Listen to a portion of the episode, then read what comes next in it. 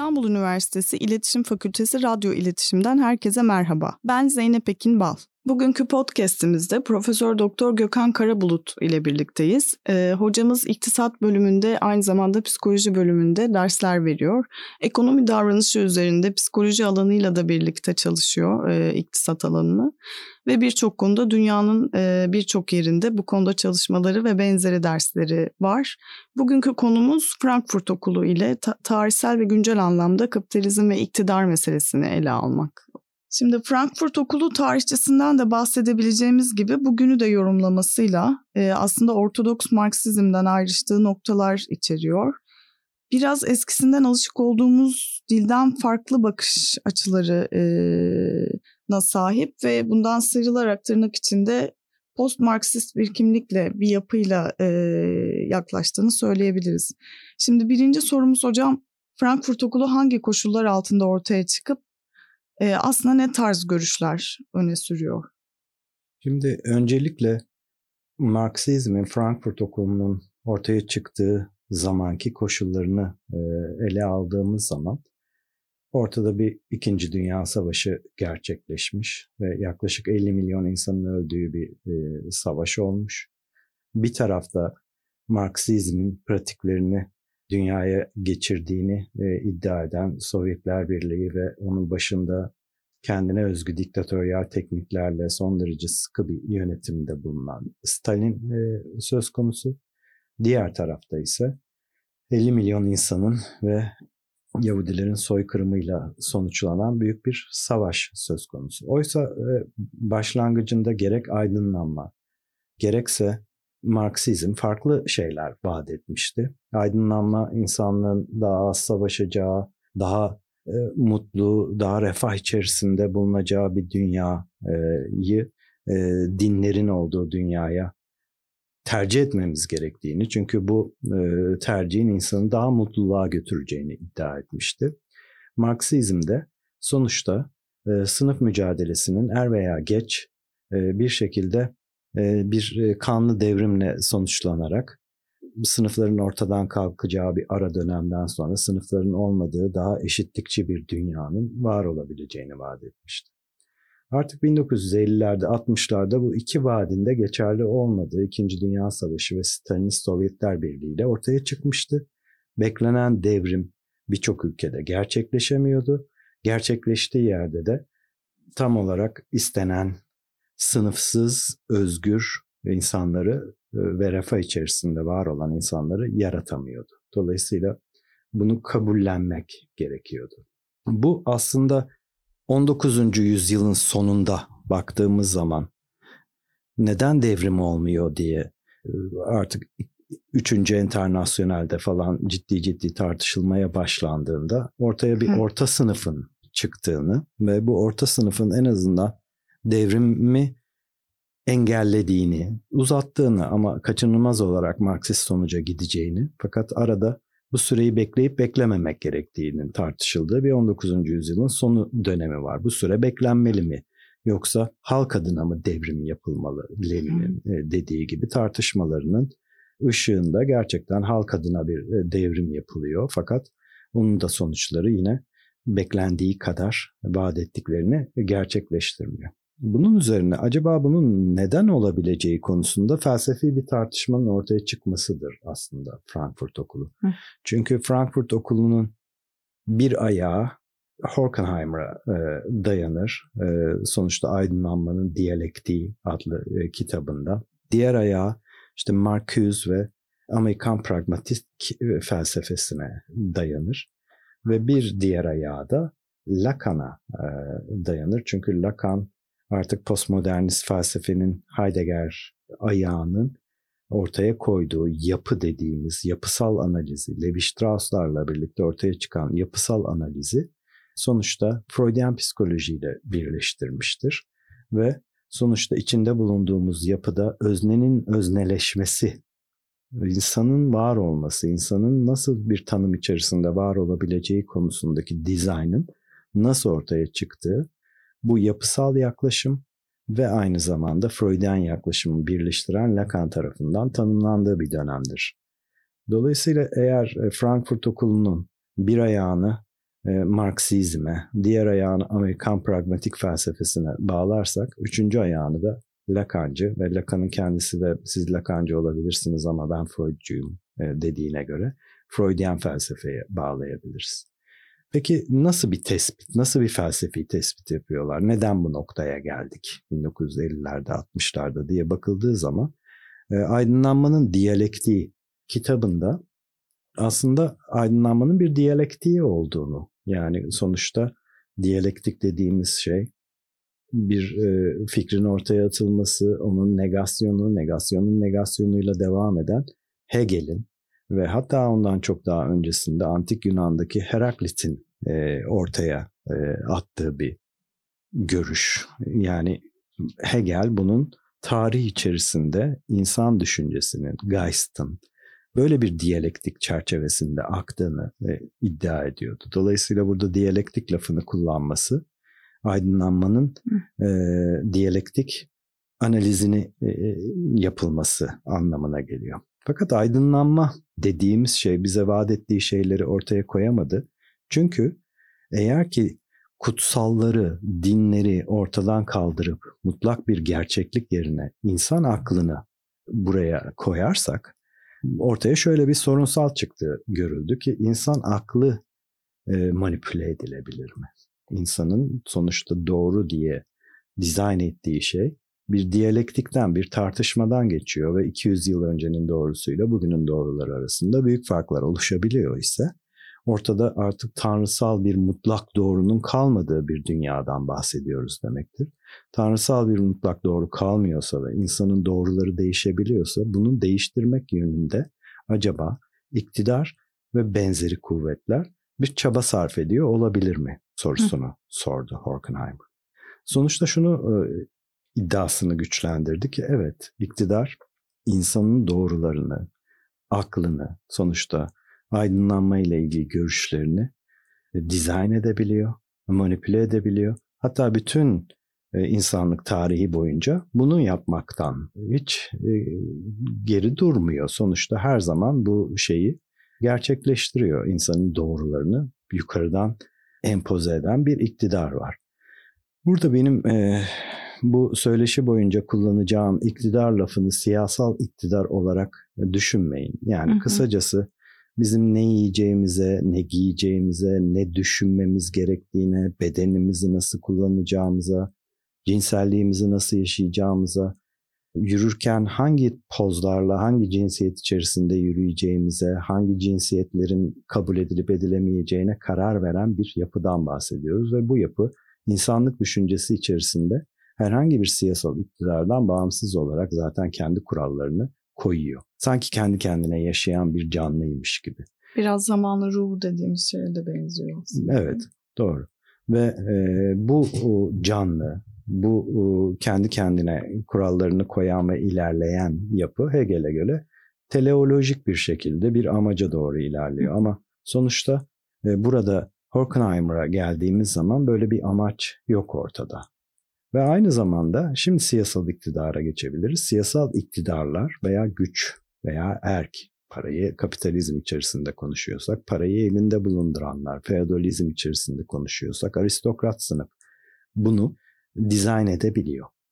Ve bunu dizayn ederken Freudian teknikleri kullandığını e, görüyoruz. Sonuçta reklamları bu şekilde dizayn ediyor. Propaganda denen bir araç gelişiyor ve bunda e, ciddi psikoloji bilimi e, kullanılıyor. Dolayısıyla psikoloji bilimini iktidar doğrunun ne olduğu yönünde dizayn ediyor. Peki bir iktidar ister siyasal iktidar olsun ister yapının kendisi olsun böyle bir dizayna neden girişir dediğimiz zaman bu dizaynın mutlaka kazananları olmalı. İşte çok zengin olmanın kutsal ve iyi bir şey olduğunu, sonuçta Tanrı'nın o kişilere bunu bahşettiğini ve bu bahşettiği şeyin de bir hayır silsilesi olarak tekrar Hı. insanlara geri döneceğini veya Amerika Birleşik Devletleri'ndeki gibi halktan aldığını halka geri veren işte sivil toplum kuruluşu bu laflar, bu kelimelerin e, hepsinin belli bir e, anlamı var. Bunların bazıları kendiliğinden gelişiyor, bazıları gerçekten Freudian tekniklerle dizayn ediliyor. Peki aklı bir yere sürüklüyor, sürüklüyor olabilirsek bu sürükleme biçiminin en önemli aracı ne olabilir dediğimiz zaman o zaman da iletişim e, ortaya çıkıyor. Dolayısıyla Frankfurt Okulu'nun hmm. en önemli parçalarından, en önemli insanlarından bir tanesi olan Habermas'ın bu iletişim teorisi üzerinde durmasını da buraya oturtabiliriz. Habermas bu dizaynın yapılırken sonuçta insanların her zaman iktidarın o keskin bakışından kaçacak bir takım iletişim alanları oluşturduğunu fakat belli bir süre sonra bu iletişim alanlarının iktidarın eline geçerek yozlaştığını ve artık iletişimden ziyade yukarıdan aşağıya ne düşünmeniz gerektiği konusunda bir bilgi empoze etme aracı haline geldiğini görüyor. Bu aydınlanmanın başlangıcında kafelerde ve küçük pamfletlerde, küçük bukletlerde ve küçük gazetelerde iktidarın kontrolü altında olmadan elden ele dolaşan küçük broşürler, küçük gazeteler o sırada iktidarın kontrolünde değil. Ve kafelerde nelerin konuşulduğu, mesela işte ünlü Fransız kafe Prokop vardır, Benjamin Franklin'den tutun da Voltaire'e kadar birçok kimsenin düşüncelerini paylaştı. Buralar o sırada iktidarın kontrol edebildiği bir alan olmuyor. Böylece bir kamusal alan tartışması aynı zamanda. Bir kamusal alan oluyor ve bu kamusal alanda bilginin nasıl yayıldığı konusunda iki tane form gösteriyor Habermas bir e, Frankfurt Okulu üyesi olarak. E, bu formlardan bir tanesi yatay yayılım, iletişim yatay yayılıyor. Burjuva sınıfı arasında dünya ticareti başlıyor. Oradan Amerika kıtasından bilgi geliyor. Öbür tarafta Afrika'da şuna inananlar varmış gibi bilgiler geliyor ve bütün bunlar gazeteler ve e, kafelerde tartışılıyor ve bu yatay seyir insanlığın bir, bir adım daha çiçek açmasına ve gelişmesine neden oluyor. Fakat iktidarlar her zaman istisnasız bir sonraki adımı getiriyorlar. O, o yatay seyri dikey seyre çevirmek. Yani büyük zenginler oluşuyor. Bu zenginler iletişim alanlarını, iletişim araçlarını kontrol ediyorlar. Bir yüzyıllık çaba sonucunda. Ve artık ondan sonra tıpkı e, eski dönemde bilgi nasıl üretiliyordu? Kral bir karar veriyordu, soylular bir karar veriyordu ve bu aşağıya doğru bildiriliyordu. Bundan sonra böyle davranılacak, bundan sonra doğru budur gibi bir bilgi akışı vardı. E, günümüzde internet öncesi dünyada bilgi akışının bu şekle geldiğini gördük. Baktığımız zaman sonuçta e, bu medya e, ve iletişim kanalları e, güç ve iktidar sahipleri tarafından kontrol edildi ve yukarıdan aşağı kim öteki olacak, kim terörist olacak, kim sapık sayılacak bütün bunların tanımlarının akmaya başladığı bir e, dönem ortaya çıktı ki bu dönem ne insanlık düşüncesinin gelişmesi açısından ne demokrasinin gelişmesi açısından ve olumlu sonuç vermediği gibi sonuçta aklın e, kontrolü de beraberinde getiriyor. Yani akıllı kontrol ederken de birincisi iletişim kanallarını kullanmak, ikincisi psikoloji bilimini kullanarak aklı kontrol etmek. bu çerçevede Frankfurt Okulu'nun sorduğunuz soruda da ortaya çıkış nedeni bu oldu. Yani aydınlanma, Marksizm gibi dönemin insanların tutunabileceği bazı e, düşünceleri neden insanlığa e, mutluluk veya refah yerine böyle bir felaket armağan ettiğinin e, başlangıcıyla e, ortaya çıktı. E, ve hemen ardından da işte Adorno'ların falan ortaya çıkarak e, sanat diye bir şeyin bu aşamadan sonra var olamayacağını, ilk önce bu durumla yüzleşmek gerektiğini söylemesiyle e, gelişmeye devam etti. Biraz bu dönemi sorgulamakla ilgili yani aslında. Evet.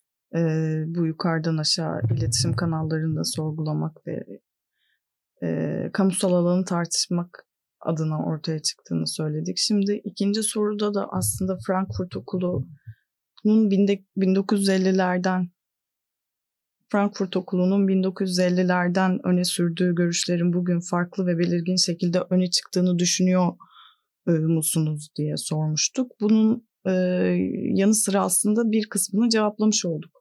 Hı bu sorunun.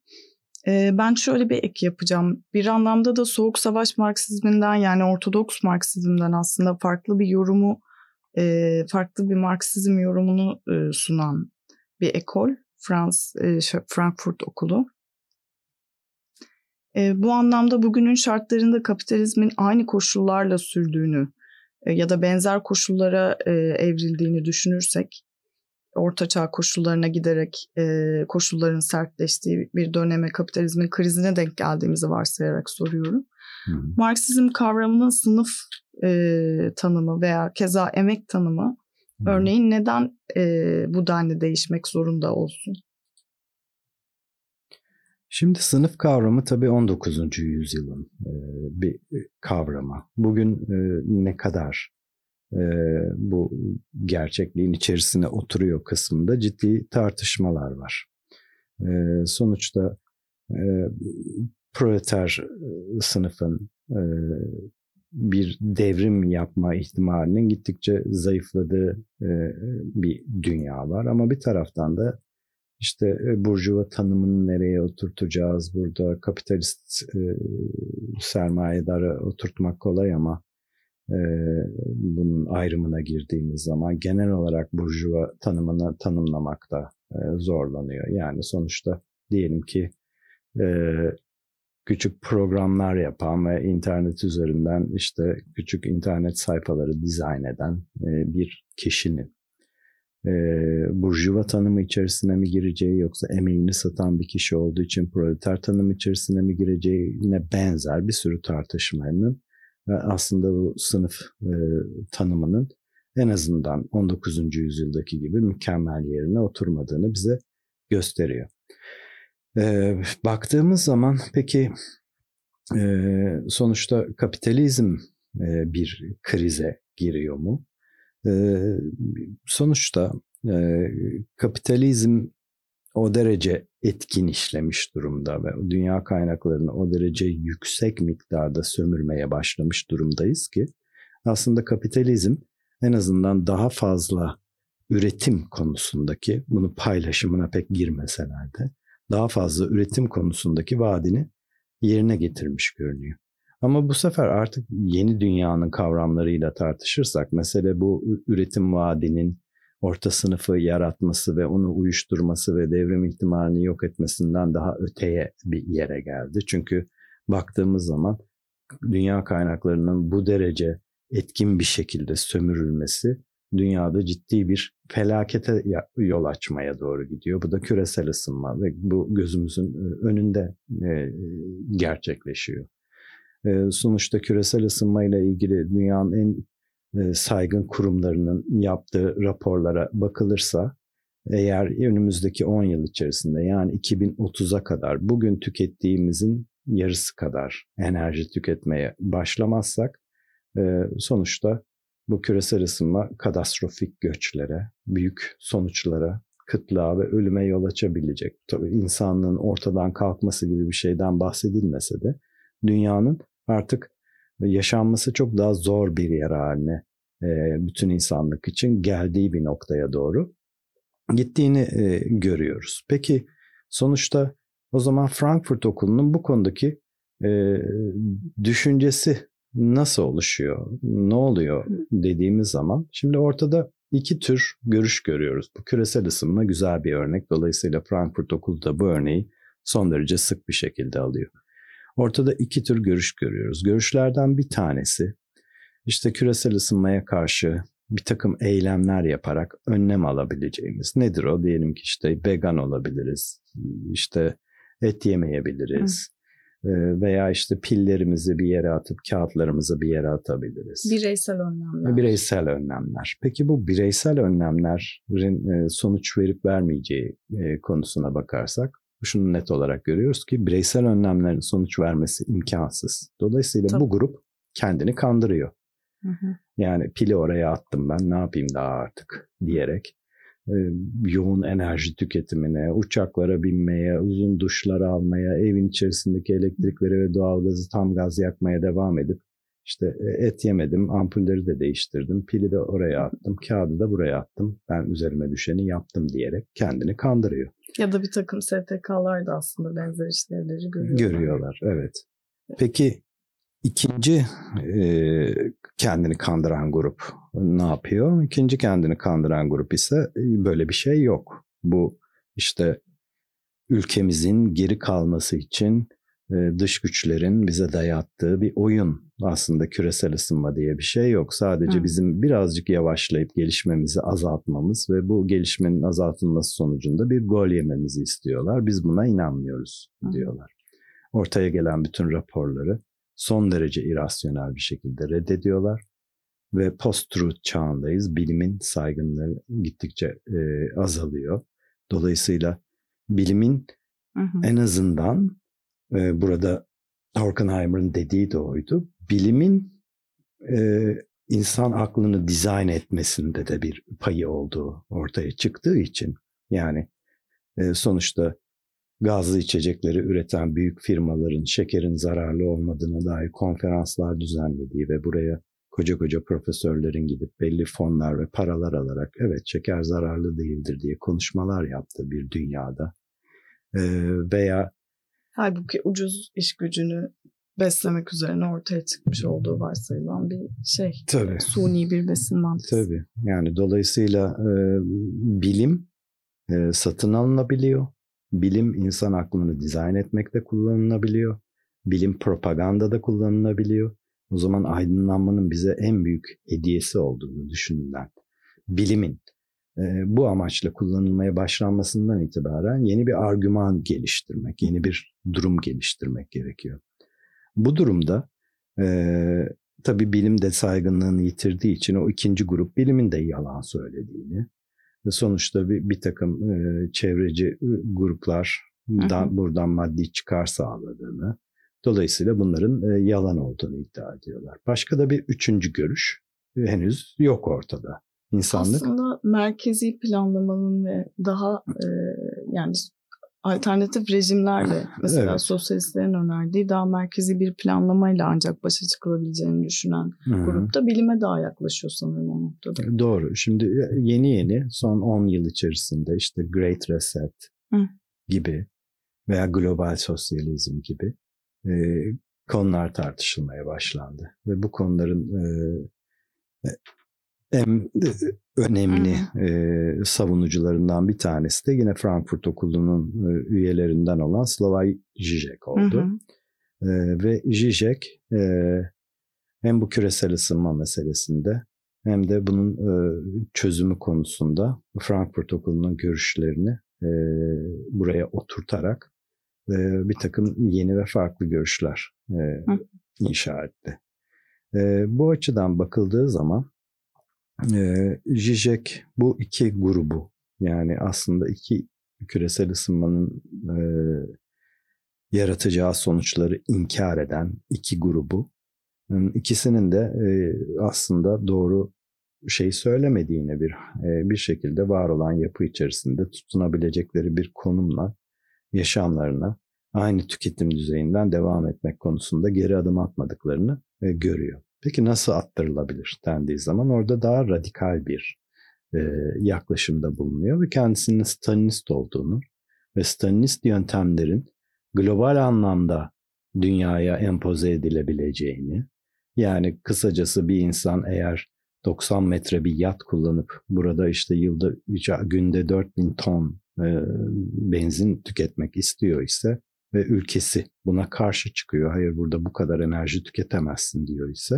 bu insanın o zaman okey ben de yan yan ülkeye geçiyorum. Oranın vatandaşı oluyorum. Orada devam ediyorum demesinin imkanının ortadan kaldırılacağı ve nereye giderse gitsin ona e, enerji kullanım vergilerinin, ağır enerji kullanım vergilerinin empoze edilebileceği bir üst yapı e, sistemi e, hayal ediyor.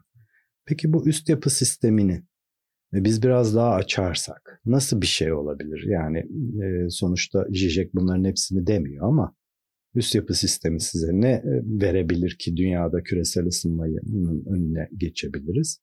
Üst yapı sistemi size ne kadar et tüketeceğinizi bir dünya çapında e, bir pandemi çıktığı zaman nasıl davranacağınızı, e, hangi adımları atacağınızı, aşı olup olmamanız gerektiğini, ne kadar enerji tüketebileceğinizi, senede kaç kez uçağa binebileceğinizi, ne kadar yemek, ne kadar içki tüketebileceğinizi, giysilerinizi ne sıklıkla değiştirebileceğinizi söylemek zorunda ki küresel ısınma dursun. Dolayısıyla burada bir çeşit planlı bir ekonomiden bahsediyoruz. Yani sonuçta eline bir kart alıp markete gidip evet yani iki gün önce et yemiştim ve param var yeniden yemek istiyorum dediğin zaman kartın seni durdurduğu, hayır yiyemezsin dediği bir e, düzeye veya durdurmuyorsa bile ağır vergi koydu. Evet yiyebilirsin ama kilosu 500 liraya yiyebilirsin ve aradaki 400 lira fark sonuçta çevre e, düzenlemeleri için gidecek gibi bir e, dünya öngörüyoruz. Peki ee, sonuçta tepeden bir planlama, kimin ne, ne yiyeceği, tüketeceği, ne kadar tüketeceğinin belli olduğu bir dünyada hem küresel ısınmayı durdurmak hem dünya kaynaklarını daha eşit ve dengeli paylaşmak mümkün mü? Tabii ki mümkün. Neden olmasın? Bunu deneyebilir insanlık ve bence er veya geç deneyecektir. Ama sonuçta günümüzün kutsalları çerçevesinde bakarsak işte özgür girişimcilik, Elon Musk gibi insanların yaratılması, dünyanın ileriye gitme zorunluluğu, insanların Mars'a gitmek zorunda olması gibi e, gelen propagandaya bakarsak e, sonuçta bunu e, yapmak birkaç açıdan kolay olmayacaktır. Çünkü günümüzün kutsal değerleri ki bunların hiçbiri boş değerler değil. Bunlardan bir tanesi işte serbest girişimcilik, zengin olma hakkı gibi şeylerle bezenmiş olan kapitalizm e, önemli bir kutsal dünyanın birçok kesimi için. Hı hı. Bir diğer kesimi içinse demokrasi, seçme hakkı, özgürlük gibi e, kavramlar e, önemli. Fakat burada Charles Taylor gibi yine Frankfurt Okulu'na kendisinin öyle bir ben bu okulun parçasıyım demese de görüşleri ciddi ölçüde e, örtüşen Charles Taylor'a baktığımız zaman e, Charles Taylor sonuçta e, kapitalizm ve demokrasinin gelecekte iyi birer ikili olamayacağını ve demokrasinin güç kaybedip e, dünyanın farklı bölgelerinde günümüzde belirtilerini görmeye başladığımız despotlaşma eğilimlerinin ortaya çıkacağını 1980'lerde e, ortaya sürmeye başlıyor. Çünkü e, sonuçta insanların doğru davranış konusunda Charles Taylor'ın görüşlerinden devam edersek Frankfurt Okulu'nda doğru davranış konusunda düşüncelerinin manipüle edilmeye başladığını gördüğü andan itibaren tutunacak neresi kaldı bu soruyu soralım. Yani daha önce dinler vardı. Dinler ortadan gittikten sonra bunun yerine bilim aldı. Bilimin de manipüle edildiği e, görüldü. Peki o zaman doğru davranış, iyi, kötü, doğru, yanlış tarzı epistemolojik ve ahlak felsefesi çerçevesinde nasıl davranacağımızı e, belirleyeceğiz. Ve o zaman insanların geriye şu, bugün bugünün dizaynında şöyle bir şey oluşturduğunu görüyoruz. Ben sonuçta kalbime sorarım, içime sorarım ve bir şey gördüğüm zaman bunun doğru olup olmadığını test edecek donanımım yok. Çünkü büyük güçler ve büyük yapılar bana bu bilgiyi aktarıyor. İşte Twitter'lardan, şuralardan, buralardan bir sürü bilgi yağıyor ve ben her birinin e, fact check yapmam mümkün değil. Dolayısıyla bir başka tut hayata tutunacak yöntem bulmalıyım. O da bunu kendi içime sormalıyım. Kendi içime soracağım e, dediği zaman o zaman içindeki özü kutsallaştırmış oluyor. Ve o zaman da işte kendi kendine e, keşfetmek, kendi içinde bir yolculuğa çıkmak, hayatının potansiyelini gerçekleştirmek, kendisinin en iyisi olmak gibi laflar patlıyor günümüzün kutsalı olarak. Böylece kutsal dışarıdan, öte dünyadan, işte kutsal babanın gökyüzündeki tahtından veya cennetten, cehennemden insanın içerisine konulmuş bir öz olarak tekrardan kendini ortaya çıkartıyor. Antik Yunan'da da buna benzer görüşler vardı. İnsan bu noktaya sarılıyor. Peki bu noktaya sarıldığın zaman yani ülke ülke içerisinde olan problemler seni ilgilendirir mi? Çünkü içindesin. İçinde bir seyahat içinde olmak sana yetiyor. Dolayısıyla ülke içerisinde ki antidemokratik uygulamalara karşı 1970'lerdeki insanların gösterdiği tepkiyi gösterebilecek insanları bu ahlak seti altında, bu bakış altında ortaya çıkarmak mümkün mü diye baktığımız zaman Charles Taylor şunu görüyor ki bu mümkün değil. Yani kimse sonuçta birileri birazcık daha despotlaşıyor diye hayır biz bunu yaptırmayız, demokrasimizi koruruz ve özgürlüklerimizi isteriz diyerek sokağa çıkıp ölmek niyetinde değil. Çünkü zaten önüne bir internet konup evinde tek başına bir içine bir yolculuğa çıktığı zaman yaşamak için gerekli dizayna, gerekli enerjiyi, gerekli arzuyu zaten bulmuş oluyor. Dolayısıyla, Ama orada da bir karın doyması e, veya işte bir ekmek kavgası her zaman sürüyor. E, tabii sürüyor. Sınıf kavramı da orada Doğru. devam ediyor. Tabii ki sürüyor ve e, dolayısıyla bir e, diktatörün e, diktatöryasını devam ettirebilmesi için e, evindeki enerji ve yemek tüketimini minimum koşulda kitlelere vermesi yeterli oluyor. Yani kimse dönüp şunu sormuyor. Tamam ben minimum koşulda evimde kitap okuyup film seyrederek yaşamıma devam ediyorum ama bir taraftan da özel uçağıyla dünyanın dört tarafına giden, dünyayı kirleten ve son derece geniş koşullarda yaşayan birileri var. Dolayısıyla bu birilerinin bu kadar servete sahip olmaması gerekiyor. Bu servetin yine kitlelere aktarılması gerekiyor der mi demez. Çünkü sonuçta minimum koşullarda enerji ve yemeği var. Önünde interneti var, kitabı var, filmi var ve zaten hayatın özü dışarıda değil içinde. Dolayısıyla bu yolculuğa e, bu şekilde çıkmasının mümkün olduğunu düşünen apolitik kitlelerin ortaya çıkması söz konusu oluyor. Bir yandan da o dünyaya da açılıyor olmuyor mu internet üzerinden yani gördüğü bir bir yandan e, da öyle.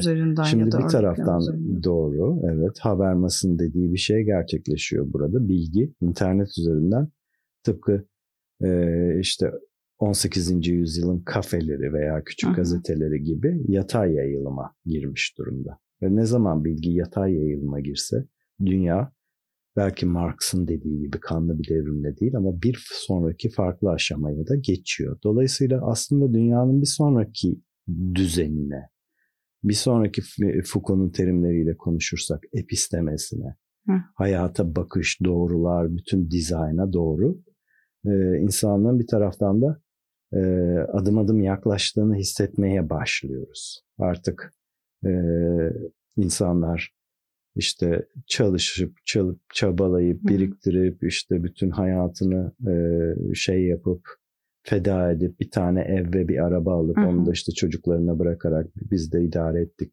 sorumluluğumuzu yerine getirdik diye ölmek istemiyor. Ve ne yapmak istiyorsunuz dediğiniz zaman insanlara tam beyaz yakalı olmak istemiyorsunuz. Zaten mavi yakalı neredeyse kalmamış. Ee, ne yapmak istiyorsun? Ee, kapitalist olmak kolay değil. Ee, bir girişimci olmak vesaire kolay değil. Dolayısıyla e, bundan sonraki yaşamına e, devam ederken ne yapmak istiyorsun dendiği zaman aslında kitlelerde büyük bir boşluk görmeye başlıyoruz. Ne bileyim ki bilmiyorum ki. Özellikle pandeminin de bunu çok etkilediğini hı hı. gördük.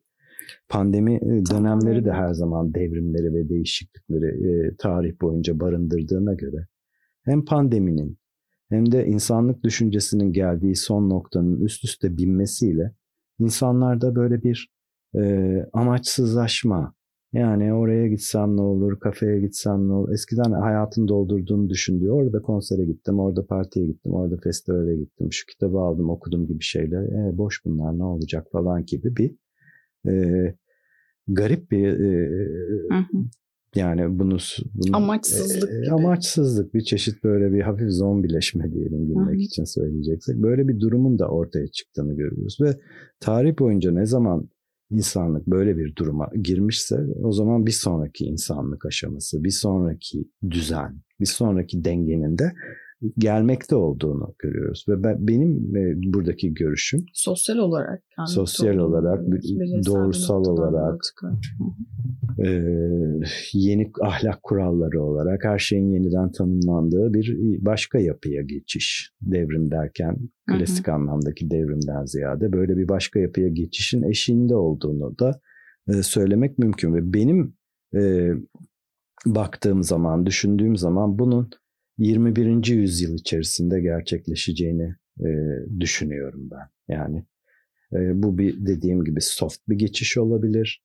E, bütün her şeyin yeniden tanımlandığı, işte cinsiyet kavramının o binary erkek ve kadından daha geniş tanımlara toplumsal kitleler açısından kabul edilecek şekilde genişletildiği, üretim ve tüketim tanımının ve dünya ile olan ilişkinin farklı bir şekilde tanımlandığı, bir dünyaya demokrasiyi koruyarak, e, özgürce seçme hakkını koruyarak geçip geçemeyeceğiz mi tartışmasının olduğu yüzyıl olacak 21. yüzyıl. Demokrasiyi kaybetmeden dünyayı nasıl koruyabiliriz? Demokrasiyi kaybetmeden e, yaşamımızı nasıl e, anlamlı bir yere, bir noktaya koyabiliriz ve nasıl daha e, özgür ve mutlu varlıklar haline dönüşebilirizin dünya kaynaklarıyla çelişkisinin e, kendini çok sert bir şekilde hissettireceği bir e, yüzyıl e, bizi bekliyor. Orada tabii Burjuva demokrasisini biraz ayırıp e, eşitlik meselesi üzerinde daha fazla duruyor dünyada e, ki istatistiklere göre insanlar. Doğru. Sosyalizm düşüncesini de oradan biraz üretiyorlar. Ben Frankfurt Okulu'na tekrar dönersek araya Hı-hı. bir şey sorarak girmek istiyorum. Hı-hı. Ee, mesela Zizek'in daha ortodoks Marksist bir yorumunu yaparken tırnak içinde Stalinist e, dediğimizde daha dikey planlamayla bir takım şeylerin aşılacağını, küresel ısınma, gelir dağılımı gibi konulara yaklaşımını söylerken aslında onun daha e, Frankfurt Okulu'nun diğer düşünürlerinden farklılaştığını mı söylemiş oluyoruz bir yandan. Mesela benim aklıma bir yandan e, Ulrich Beck'in risk toplumu e, söylemi geldi. Orada e, gerçekten bir ortodoks Marksist yapıyı kıran e, ve yeni bir sınıf kavramı, e, pardon yani Marksizmin sınıf kavramına alternatif bir kavram ortaya attığını ileri sürerek e, değil mi toplumun daha geniş ölçüde küresel ısınma, e, işte nüfus patlaması, açlık e, ve benzeri bir takım sıkıntılarının artık sınıfsal e, çelişkiyi aştığını iddia eden bir hmm. e, sosyologtu. Evet. Evet. Kendisi burada bir ayrım var gibi geliyor da o yüzden yani Frankfurt Okulu açısından hı hı. o iki çelişkiyi daha doğrusu iki ayrı uç görüşü nasıl bir arada e, taşıyabiliyor? Daha doğrusu Zizek bunu aktarırken e, o tarafı nasıl taşıyor günümüze?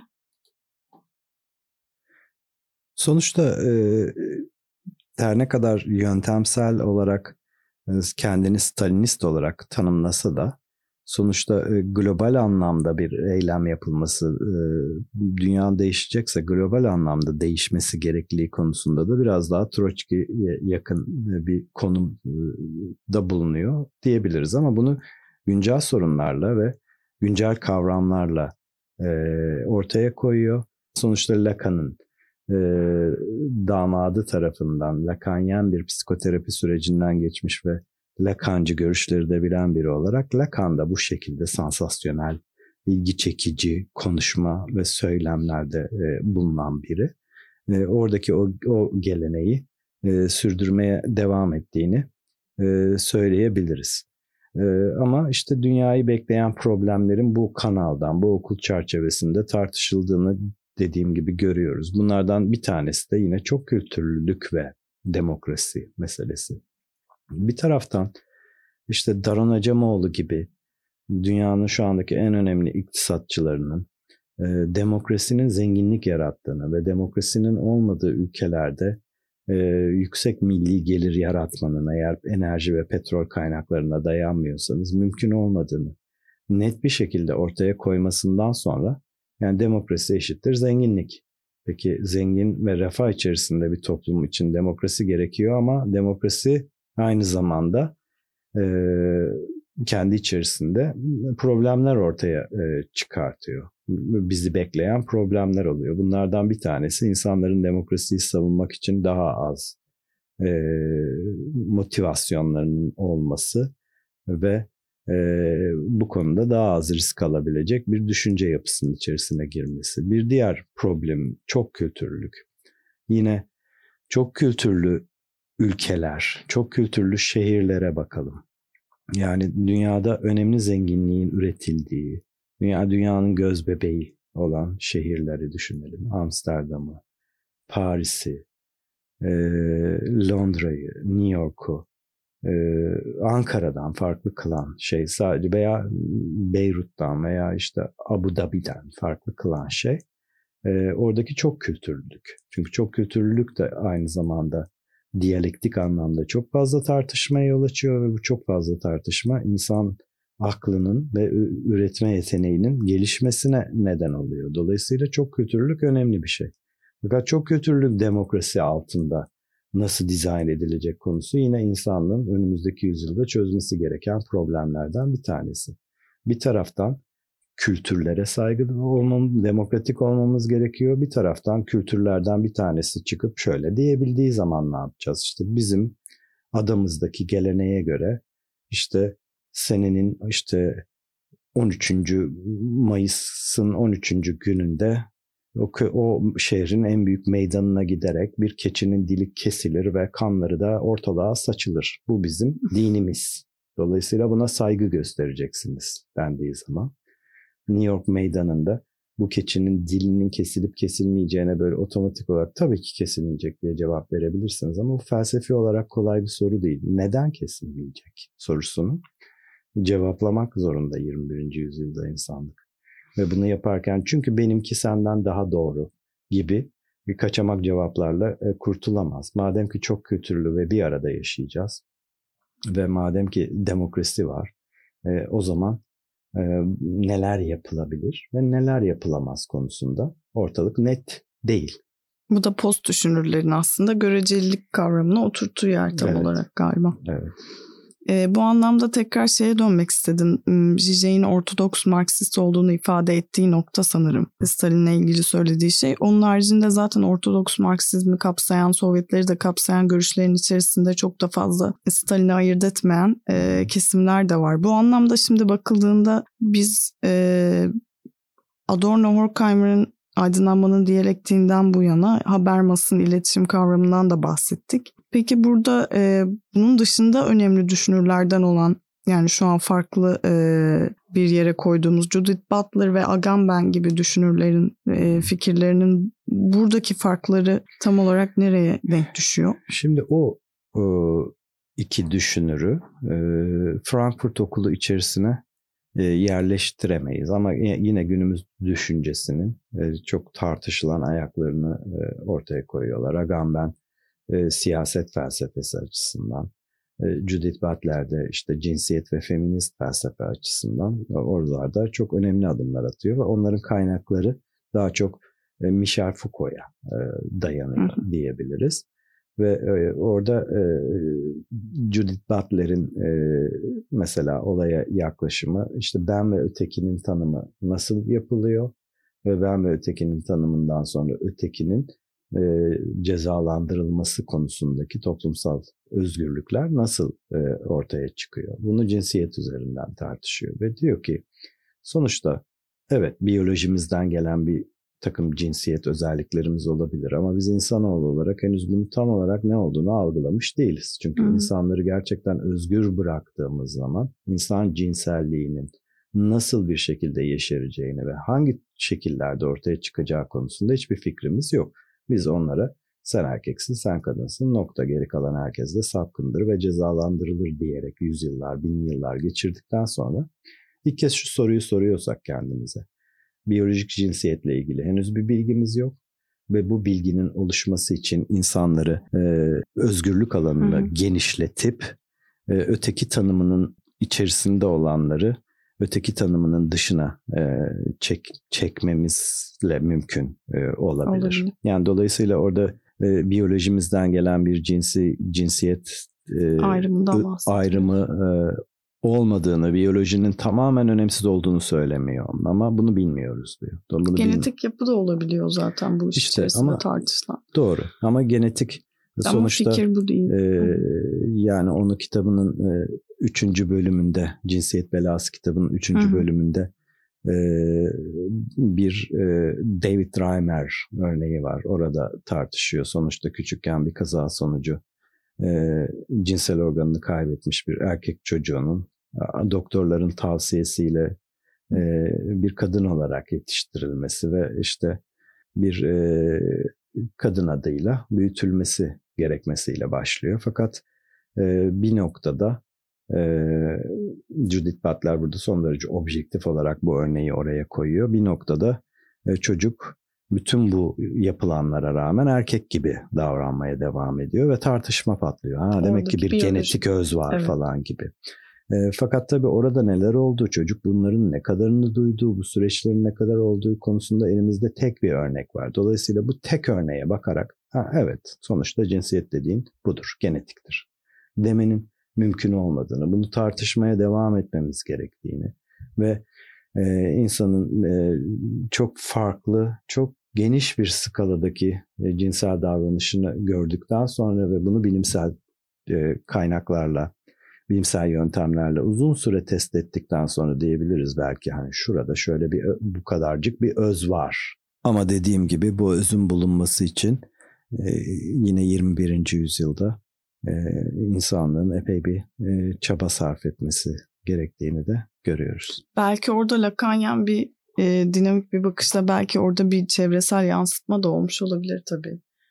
Erkek Her zaman, olduğuna dair bir algı oldukça. O her evet. zaman var o çevre. E, evet. Yani Butler'in e, ortaya koyduğu hatta ondan önce de Simone de Beauvoir'ın ilk adımını attığı şekilde o e, toplumsal rolün tabii, yansıtılması o anlamda tabii Lacan'ın da söylediği her şey bir ayna gibi davranıyor. Tabii çok büyük noktada. miktarda muhtemelen cinselliğimize ilgin performatif Hı. diyor Judith Butler e, perform ettiğimiz bir erkek böyle davranır, bir kadın böyle davranır gibi bütün bu performların zaman içerisinde değişebildiğine göre bir özünün olmadığı ve bu özünün olmayan şeylerden özgürleşmemiz gerektiğini söylüyor.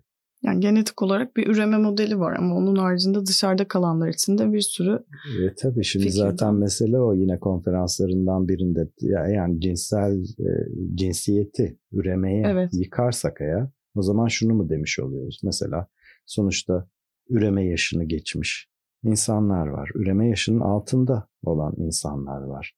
Ee, üreme e, amacında olmayan insanlar Hı-hı. var. Üreme yeteneğinde olmayan e, tıbbi problemli olan insanlar var.